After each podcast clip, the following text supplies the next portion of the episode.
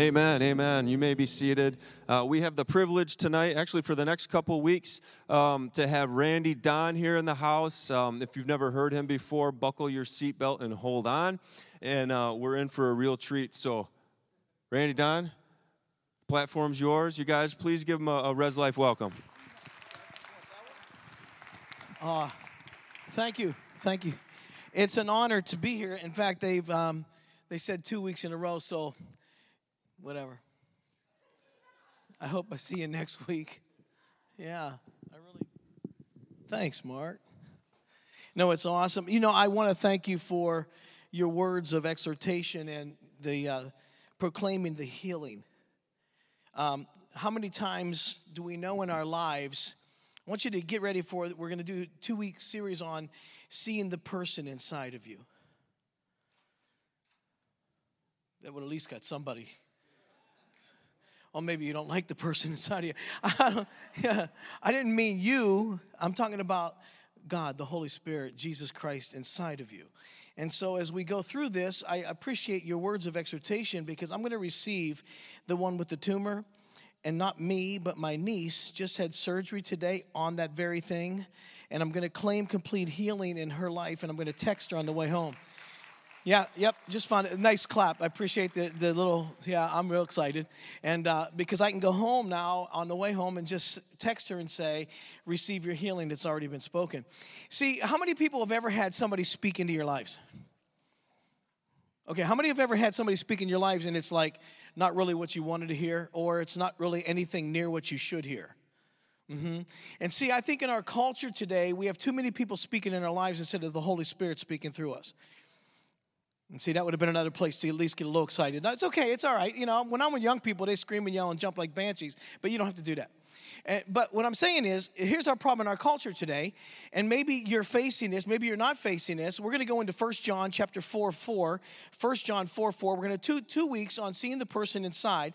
And what I want to talk about is that we need to trust this person of the Holy Spirit in our lives that He can and He will and He's able to speak to us and to change the temperature of the room. He's able to speak through us and to us where we don't need to have the accolations or the pat. How many people know that the pat on the back is about six inches from a stab in the back? How many of you have families? Okay, there it is. Uh, you know, even in our own families, it, we have our own daughters, our own sons, our own mothers, our own fathers that somehow they turn on us. It's like something happened. And it's always it's always this. Well, I remember all these years that you gave me a problem. Now I'm about to I mean, it happens in our culture. You tell me why people married for 30, 40 years end up getting divorced when the last child's out of the home. See, so so many times in our culture, we're, we're able, we're listening to other people, what other people say. We get advice from other people. We go to places and say, Can you speak to me on behalf of? You know what? I gotta be honest with you. I really don't trust that.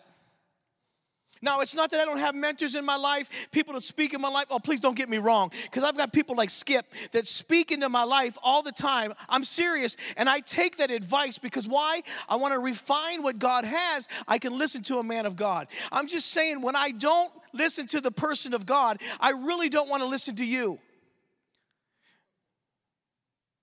Bing. Okay, here we go. no, I don't, I don't even need that. I'm just saying it's amazing. I mean, we're in church and it's like we got hurt. And so, uh, but, I, and maybe I'm just too used to the, the free for all, but I thought this was a Pentecostal church. It's okay to get a little bit excited. Let me, let me just share this with you. I was in the Bronx in New York. Anybody know what the Bronx in New York are? Anybody ever been there in New York? If you've never been there, go visit. My, my family immigrated all the way through to, to, to Ellis Island. They came into the Bronx. I have an opportunity to be able to preach there this summer in a bilingual community. That crazy. A little Italian man in a bilingual, Hispanic, English speaking place, okay? And there's all culture there. They did a block party, and I had a chance to preach. And when I preached, I'm gonna just tell you straight up this church did not stop all day long. These people were so on fire for God. Let me tell you what's happened. This church was supposed to be burned down. Burned down. In 2001, they established a church in a block of houses. If you've never seen this, you just look it up. There's row houses. They're gated. They're fenced. People park behind their houses, and there's like all kinds of like security issues. There's a church that's put there, a glorios, glorios to God church, okay, in the highest. And so, in the, about 2003, two years in, these gang members decided to try to burn this church down. Well, how many know when you try to against, go against the house of the Lord, sometimes it doesn't always work the way they think it's going to? They tried to burn it down. That didn't happen. They restored the entire church, took the insurance money, restored the entire church, and what they did was they went door to door to door to door and lavished the people with the extra money. Thank you. But let me tell you this, man. Three years later, in 2000, like maybe six now, three of the gang members that tried to burn the church down are now elders of the church. One's a board member. Don't tell me there's not a God that comes and arises up within you when you know you've done something crazy. And the cool thing about this church is they start prayer at 7:30 in the morning, church service until 11. Start prayer. When I walked in, I thought somebody was hurting somebody. I was like, oh my gosh, what happened, Pastor? Are we okay? And he goes, no, the people just praying. I'm like, mm, people just praying. People just, they're like, they were like banshees. They were going crazy. Till 11 o'clock service. 11 o'clock service, I had the pastor on the stage with me, bilingual. I said, can you keep up? He said, let's let it rip. Every time I did it, he did it in Spanish. Every time I, and I was like, man, you're good. He goes, I know, keep going. And so it was fun.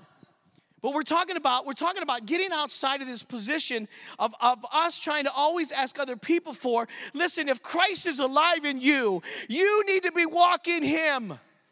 You need to be talking him. You need to be telling others, man, of the hope of Jesus. If you're not, I have to question, because all of culture is Christians today. Are we really doing what Jesus called us to do? You know, it's amazing. We have a shooting in schools, which we've had for years, but all of a sudden this one gets so much national attention and it should. It should. I'm not against it because I work in schools all over the country. But I'm not allowed to talk about Jesus. I'm not allowed to talk about God, but it's amazing now how somebody from the government says we need to get our clergies more involved. Okay, why don't you lift separation of church and state and we'll go crazy? First John chapter 4 verse 4. You dear children are from God and have overcome them because the one who is in you is greater than the one that is in the world. The one that is in you is greater, seeing the person inside of you. See, before we start talking about this thing with God and chasing God, I want to ask you a few questions. What are some of the things that you chase?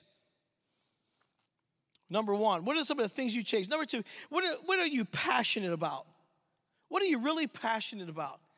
It doesn't take long, you ask me, get to know me. I'm passionate about my Pittsburgh. I'm all about Pittsburgh. I live in Grand Rapids, but I'm all about Pittsburgh. Why? Because that's my life. And Grand Rapids and Byron Center, where I live, I love it. But what drives me? What drives me? What drives me? What drives me? Sports drive me. I know I'm sinning. Some of you are like, what's the movies? It's, it's sports. It's all about, it drives me. It drives me. Passion drives you, but pers- uh, purpose defines you. Passion drives you, purpose will define you. Number one is this I'm going to give you two points on this first night, and it says this What will make you God chasers? What will make you a God chaser? What will make you a God chaser? Let's look at Second Corinthians chapter 5. Paul's writing here, and here's what he's saying. We know this scripture as far as 17, but look at uh, 2 Corinthians 5 12. We are not trying to commend ourselves to you again, but what we are giving you is an opportunity to take pride in us so that you can answer those who take pride in what is seen rather than is what is in the heart. For if we are out of our mind, as some say, it is for God. If we are out of our right mind, it is for you. For Christ's love compels us because we are convinced that one died for all, and therefore all died. And he died for all, and that and those who live should no longer live for themselves. I love this. If you have a Bible, if you have a highlight, highlight this. Should no, no longer should live for themselves, but for him who died for them and was raised again. So from now on, we are we now on we regard no one from a worldly point of view. I just love the words that are tucked in here. Paul's really right on with this.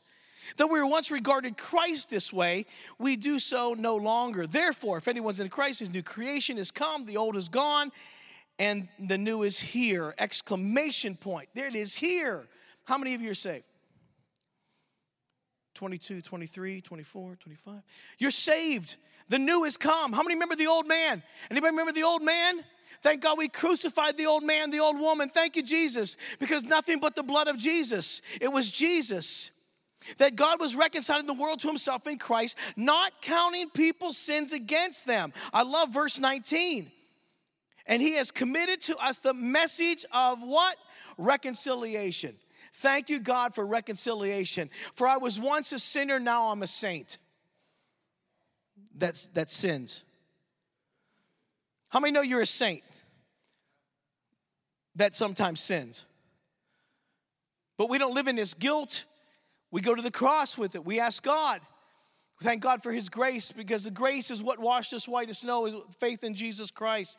See, 21 is God made Him who had no sin to be sin for us, so that in Him we might become the righteousness of God. The saints, the saints, no longer sinners, the saints who sin is made to become righteous through God. Wow what the blood of the Savior has done for me. Come on, somebody. What the blood of the Savior has done for you. He's inside of you. He grabs a hold of you. There is no, there's no shaking him out. You can't get him out. Why? Because he's real. He's, he's the same yesterday, today, and forever. And I believe that this culture is going to grab a grip one day and they're going to look back and say, I had it, I had it, I gave it away. But we are to be the light of who Jesus is, seeing the person inside of you. It's no longer you, but it's Christ in me. Look at Paul, man, the chief of all sinners, man. This guy was radical, this guy was crazy. He hated Christians. He, he, he killed them. He martyred them. He destroyed them. He persecuted them. Man, when he came to Damascus, they were fearful of him. But God does the right thing he begins to blind him so that he can no longer see who's going to attack him, but he has to be under the mercy. He has to be under the mercy of God. Now he's got to trust this man that he saw in this beam of light. The voice talks to him, radically changes him. Now he says, Now, no longer will you be a persecutor, but you'll be one that brings liberty and freedom to the soul. Thank you, Jesus. Thank you, Jesus, for Paul. Thank you, Jesus, for the words. Thank you, Jesus. Galatians chapter 4, 1 through 7. Galatians chapter 4, Paul writes again, and he says this What I am saying is that as long as there is heir and underage, he is no different from a slave. Although he owns the whole estate, the heir is subject to the guardians and the trustees until the time set by the father. Verse 3 So also, when we were underage, we were in slavery under the element, spirit, elemental spirit forces of the world. But when the set time had fully come, God sent his son, born of a woman, uh, born under the law, to redeem those under the law that we might receive adoption of sonship. Thank you, Jesus. That we're adopted in the blood of Jesus Christ because you are the sons. God sent his spirit of his son into the hearts and the spirit who calls out abba father. So we're no longer slaves. Come on somebody. We are children of god. Since we are his child god has made you also an heir of the kingdom. Man somebody say with me inheritance. No inheritance. No wait i want you to claim it. Inheritance. Because how many of you have family? What happens when somebody passes? You fight over Come on now. I'm dead serious, man. People fight over the inheritance because you know what? I'm about to get mine. Man, when you have Christ in you and He walks with you and He breathes into your life and you read this word and you begin to begin to speak like you did on the stage today, you get the words of God, you bring forth the healing of God. If you don't walk out of here knowing you're healed and that's been called forth, it's your fault. Don't go to somebody else and say, hey, now I'll tell you what I would do. I would go to the doctor. I, I, I live in family, my wife's a nurse. You don't think I come home with stuff and like, hey, Lori? You know what she says to me? Honey, sit down. Let me check it out. Let me tell you. You know what she says? No, go to the doctor. I'm like, you're, you're studying for your doctorate of nursing. Why do I have to go to a doctor? Go to the doctor. Because when I get done with you, I'm like, okay, I'll go to the doctor. It just happens. I'm going to the doctor. Because how many, you know, you're married and it could get ugly. So, anyways, but I have an inheritance and it's called kingdom. Let me, let me just share this one. When I was a young, young, young man, I was eight years old, my father walked out of our home for three and a half years. I was eight years old when my dad left. I was eight years old two weeks prior to my dad walking when I received Jesus. From that moment at camp, summer camp, when I received Jesus Christ, I was told that the DNA of my life was forever changed. You are not your father, you're not your mother, you are a son of the king. You are a son of the Most High. That royal blood runs through my veins because of the kingship. And he said this if you will receive that, you'll receive the inheritance. When my father had passed years later, there was reconciliation. I led my dad to Jesus. My dad's now 80 years old and he passes of cancer. I do his funeral. I get done with the funeral. I go because I'm, I'm in charge of the estate. And I say to the people that are in charge, the lawyers, I'm like, okay, let's divvy it up. Let's give the girls, I have three sisters, let's work on this. And he says to me, um, uh, I'm really sorry to tell you, but there's nothing. My three sisters were like, What? I was like, Nothing? Because, see, I knew this. Because my parents gave everything away. My parents were givers. How many people know people like that? My parents would invite you to their house and they would let you eat until the, the cupboards were bare. I mean, I'm, I'm just like, hey, what about us? Don't worry about you. It's about the people. We'll get to you later. I'm like, man, I'm your son. No, nobody has a problem with that. I did. I was like, what? My parents, when they buried my father, my father had nothing. There was nothing that we got. We didn't receive any money, no inheritance. I didn't even get his car. Stuff happens.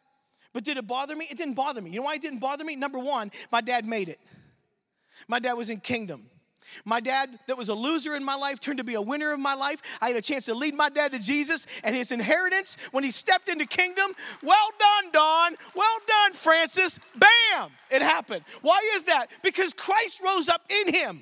And when my father would say something about Jesus, my grandfather came, I told you from Italy, when my grandfather was doing hair, he was a barber. My whole family is all hair. I, I don't know, it just happened. My mother's side, my grandfather was bald, my mother's father, and this is what happened. But I'll tell you what, it doesn't matter about the hair, because when I get to kingdom, baby, I'm gonna have some hair. I just know it. Now, it might be distributed somewhere. I'm just saying, I can have a big fro, but it's okay because my inheritance, why? Because I know who I am and I know who's in me. I don't have to wait for somebody else to stir me up. I get up like it's in the morning. I'm like a jackrabbit on something. I'm just telling you why. I can't wait to go to a restaurant. I can't wait to pray for people. I can't wait to ask the question. And I'm asking you, Christians, what's wrong with our culture that we can't effectively go into it and change one life at a time? I hope I'm stirring somebody's heart up.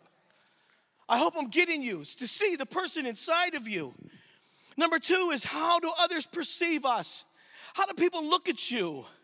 Did they look at you where they can come to you for answers? Because they're searching, they should be. Because He's so much inside of you, you should be delivering the Word of God to them. Come on. That's what we're supposed to be doing. Listen, we get stuck in our stuff. We get stuck in, oh my. I have a young lady just called me the other day. I haven't seen her for years. Oh, I'm just, I said, wait a minute, you were there five years ago. You were there 10 years ago. You were there 15 years ago when I first met you. You're still there. I just can't break it. Yes, you can. But how do I do it? You got to give it to God, pursue God, because here's what the problem is. Here's the legit problem. She's always in the wrong relationship. Women, I'm gonna say it straight up. Meet a man of your dreams, not a man that's gonna give you nightmare. Girls, that would have been a great place to go, mm hmm. Because I know some of you won't say that because you're sitting by him, you're stuck. I'm just saying, okay? And guys, I don't care how good looking they are, find a woman that chases God before she chases you. Because when you find a woman that chases God, that's the kind of woman you're gonna wanna run after. You're gonna have to run after until she catches you. I'm just telling you straight up. You gotta get with the program. Because I'm just telling you, those things happen. How do others perceive you? There was a stereotype. In February 1st, 1960, four students, all of a black college, sat down with a white only's lunch counter in Greensboro, North Carolina. One of them was Franklin McLean. McCain, excuse me. He noticed an older woman seated nearby looking at them. She kept staring at them. He, he was sure her thoughts were unkind towards them and that their protest against segregation. A few minutes later, she walked over to them. She put her hands on their shoulders and said, Boys, I'm so proud of you. I'm so proud of you. I know that God has something for you. Years later, recalling on a national public radio station, McCain said he learned from this to never stereotype anyone. Instead, he should pause to consider others and seek an opportunity to talk, to talk with them. How do others perceive you? How do others see you? Seeing the person inside of you. There are two things I want to just share in ending with tonight. Number one is I have a great story a couple years ago, I was up north at a camp, and I was with an Assembly of God church. They brought three or four other churches with them. So there's about 350, 400 students packed into this little tiny camp. We had great night. First night was phenomenal. The worship was off the chain. It was incredible. I went to preach. And when I went to give an altar, something happened. Something happened that I've never to this day have ever seen. Ever. When I gave an altar call that night, I promise you, as God is my witness, and I'm standing in this church, that everyone, everyone, 300 some kids, pressed their seats out of the way and fell before the Lord. Not only fell before the Lord, but fell before the Lord seeking God's face like I have never in any ministry in my life have ever seen. But there was this one kid sitting about where Skip is. Skip, just put your hand like that. One kid, and I was like, I was like, I was like, man, I put my eyes. I was like, oh my gosh, this is amazing, Lord God. Look, I'm saying to myself because I'm talking, God tonight's gonna move, God tonight, but I can do this. I'm sitting there going, how come that kid ain't moving, man? I mean, everybody moving, but that one kid. So I walked back to where that kid was, and I'm standing on him. I mean, I'm literally on this kid's head. Is there anybody else that wants to come up to these? Now, there's nobody. They're all behind me. Is there anybody else who wants to find? If you want to find Jesus tonight, He's here. He, he's, gonna, he's here. He's here. I know He's here. I know. Is there anybody else? The kid's deader than a doorknob. I said, okay, that's it. Forget it. We had the altar. These altars, I'm telling you, I've never seen this in my life. And if you've ever experienced this, this is the kind of, I think, Shekinah glory. This is the kind of power of God. This is what can happen in our own rooms if we allow it. Those people went from 9:30 that night to 3:30, 4 o'clock the next morning. No, I'm telling, I'm not talking just like, Oh, Jesus, thank you, Jesus. But I'm talking, Jesus, God, Jesus. I'm talking, I have never seen the Spirit of God pour out like that ever in my life in one place. It was amazing. People speaking in tongues, people getting healed, people jumping up, the band's still playing, blood's coming out, fingers are missing, stuff's happening. And uh, I just watched it. It just started, it was amazing to me. I went to bed about two in the morning. I said, "Man, I got to go. I'm old. I'll be back." So I left. I came back the next morning for breakfast at 7:38. They're still all over the floor. People staying late, prostate and all over the floor. There's a young Baptist kid. There's a young Baptist kid in the corner, and I promised, "Oh, you got up here fast. Holy cow, you scared me!" And so right in the corner. And he's in the corner going like this. And he's he he's going, he, they said he went for five hours, like that. Five hours. I said, come on, you're lying, you're in church. No, no, we're not lying. He hasn't stopped. He hasn't stopped. Finally, he just went, and he dropped. It was in the morning I saw him. I said, oh my, how long is he been going? Five hours. I said, what? A young Baptist kid, never believed in the Holy Spirit, didn't want to talk about the Holy Spirit. Bam, full of it. It's happened. The next morning, this kid, this kid gets up and says, um, Excuse me, before you speak, can I say something? I was like, Oh no. Here, I give him the mic, and he stands up and he says, um, I just want to tell you that my name is Brian, um, and I shouldn't be here. And I feel really awkward, like, but something happened to me last night, and I got to share it. And he starts crying. And he pulls out of his pocket a piece of paper, and it's all crunched up. He said, Before I read this paper, I just want to say this little girl was in the front row Danielle that invited this kid to go to the retreat, paid his way. She's sitting in the front row, and he says, I owe you my life. Go ahead, brother. Whatever you did, I, first of all, you tricked me, and in my backpack on a Thursday, you asked me to go to this retreat, and I said no. When I turned around, you put a Bible in my backpack. When I went home that day, Thursday, This is a Saturday morning. Thursday, I went home. I said, God, I don't want to live anymore. I hate my life. I'm going to take my life. I took the back, backpack, I threw it across the room, and out comes this Bible. And I thought, what is that? Who cares what that is? I went upstairs to my mother's cabinet where her vodka and her pills are. See, my father hasn't been in my life. I'm a junior in high school. My father hasn't been, ever been in my life. I live with my mother. My mother's never there for me. I went up to take my life because I don't care about life anymore. But you messed me up. He says, Let me read this note to you. You no dear, no son, you, comma, have been the biggest mistake in my life. You're horrible. I wish I never had you.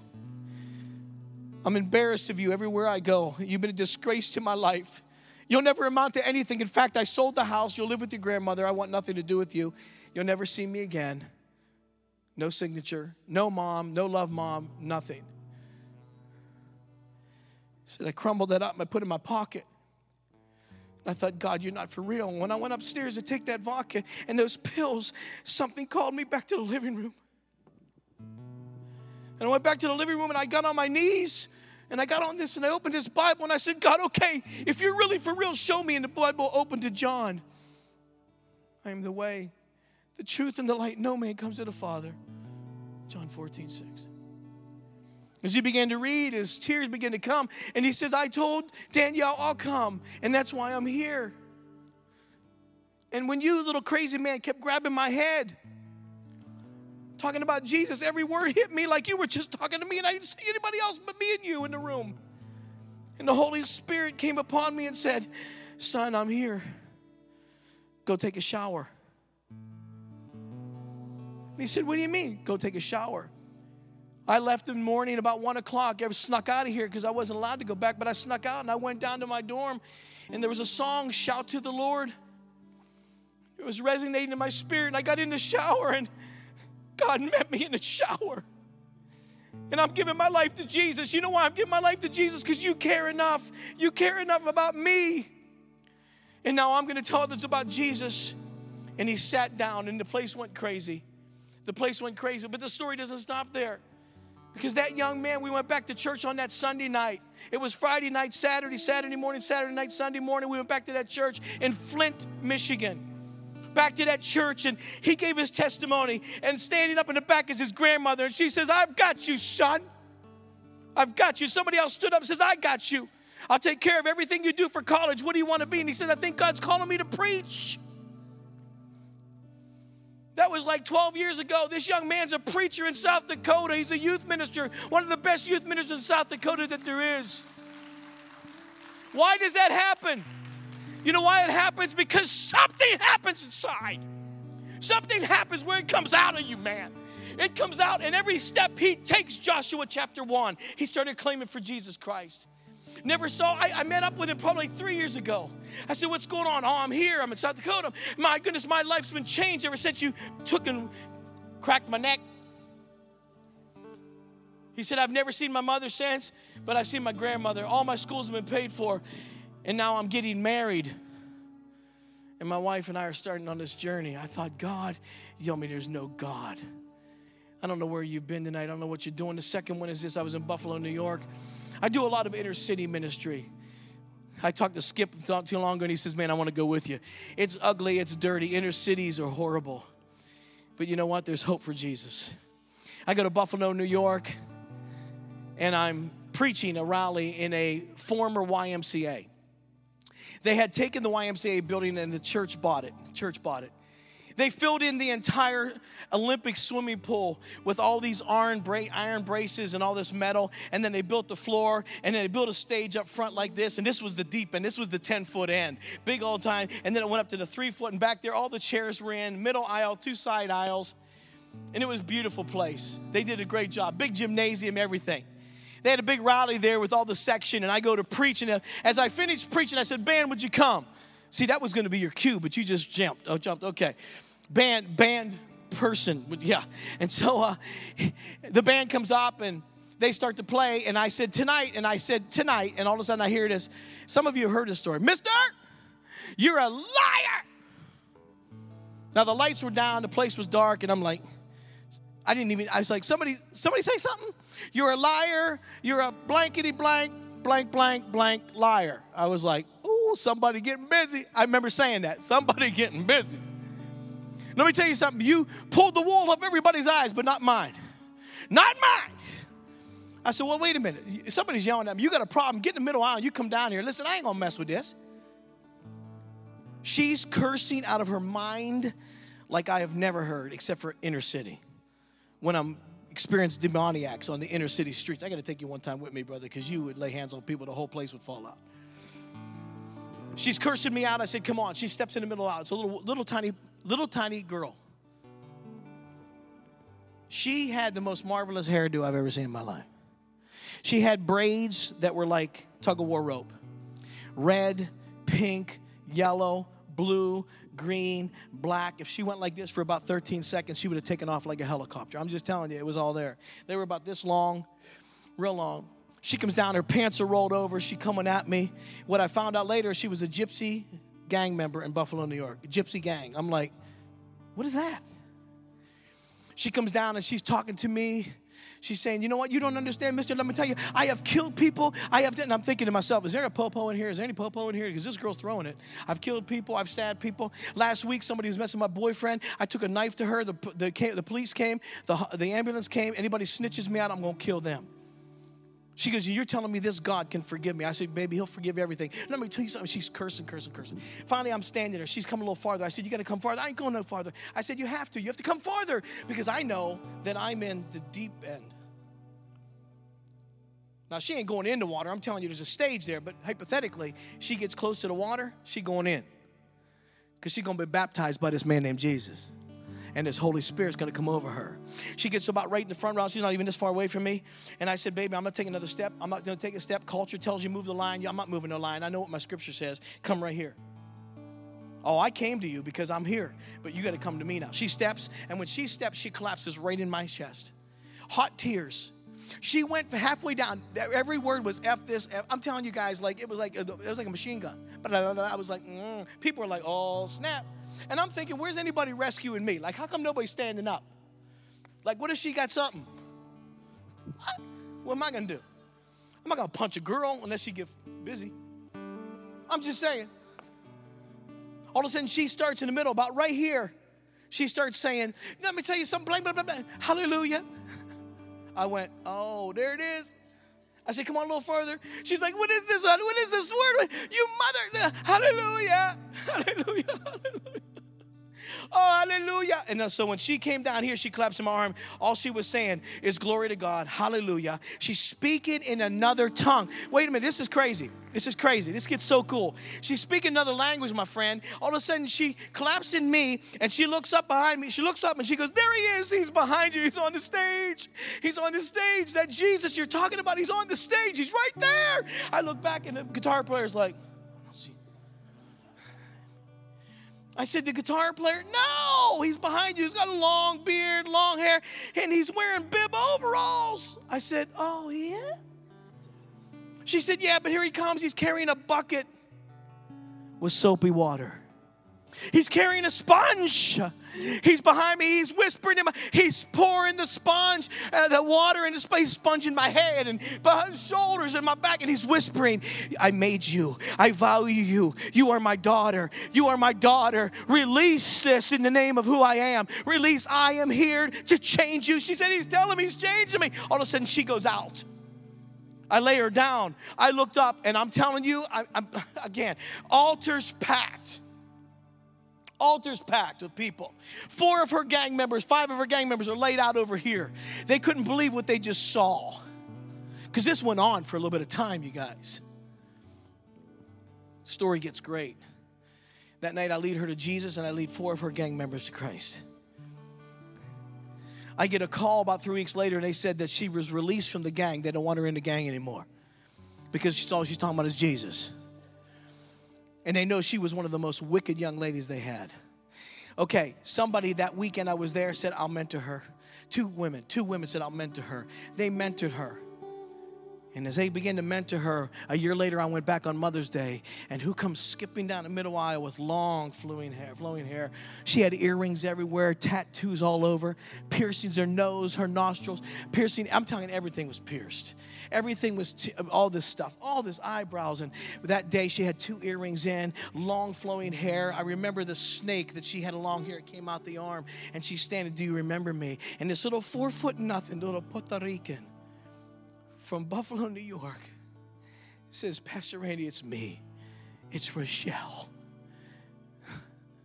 I'm changed forever. And for this year, I want you to see something. Come, girls, come, guys. And she led almost 12 of her gang members out of the gang. I said, What has changed, Rochelle? Here's what she said He's in me. He's in me. He's in me. And everywhere I go now, I've got freedom. I know what death was like. I know what the other side was like. Come on, somebody. You're still sitting here and you're still holding on. What are you holding on to? When He's in you, you can change the atmosphere. When He's in you, you can change by one touch, the Bible says. The Bible says we have the power in Christ to lay hands on the sick and they're whole. We have the power to cast out demons. That's what the Bible says. See the person inside of you, not all your faults, not all your disappointments, not what everybody else is telling you. Start listening to what Jesus says. Somebody needed to hear this tonight. Every head bowed, every eye closed. Father God, tonight I'm asking the name of Jesus, like Rochelle, like this Brian. God, people are running, people are searching. Where how do we see this person inside? Mister, you don't understand, Pastor. You don't understand where I've come from. You don't understand the abuse and the stain and the hurt. I don't think he's any dirtier than Brian and Rochelle's stories. And yet, the mercy of God, the mercy seat of who Jesus Christ is, is He changes one person at a time. With your head bowed and every eye closed, I want you to hear this and you know this because Pastor Duane Vander Klok preaches this with eloquence. It doesn't matter where you've been, you could be the worst of the worst. Look at Paul's, look at David's, a murderer, a murderer and an adulterer. God says, I'll make you a king and I'll save your entire lineage. Come on, somebody. I will take junk and I will turn it into gold. I will take your ashes and I will turn them into beauty. Do you see the person inside of you? Do you value the person inside of you? These altars are open tonight for two things. Number one, if you've never experienced the salvation plan of Jesus Christ, He's here tonight. I want to tell it to you.